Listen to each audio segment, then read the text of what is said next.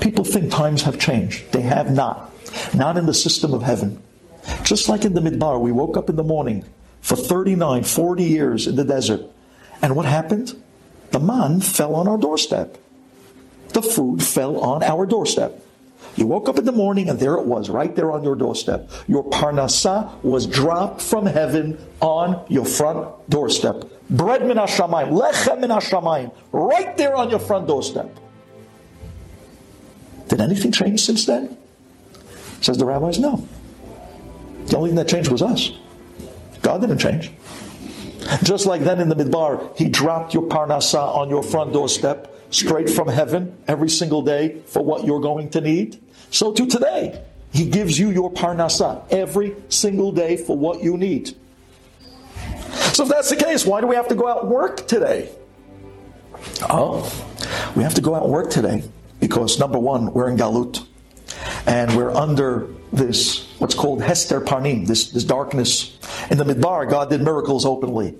But now God doesn't want to do miracles openly. He wants to test us to see do you really believe? Is it you that's making the money?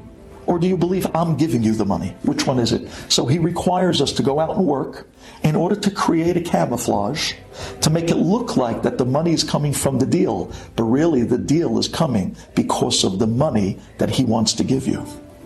Did you follow that? People have it all wrong. They think the deal is making the money. No, God wants to give you that money.